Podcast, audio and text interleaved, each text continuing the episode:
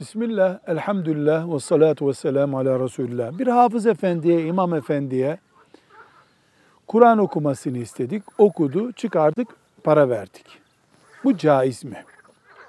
Eğer biz mesela 100 dolarlık Kur'an okur musun deyip yaptıysak bunu, Kur'an'a fiyat biçtik, nauzu billah, bu tehlikeli. Hayır, Hafız Efendi okudu, memnun olduk, biz de ona bir bahşiş verdik. İnşallah bir sıkıntı yoktur. Velhamdülillahi Rabbil Alemin.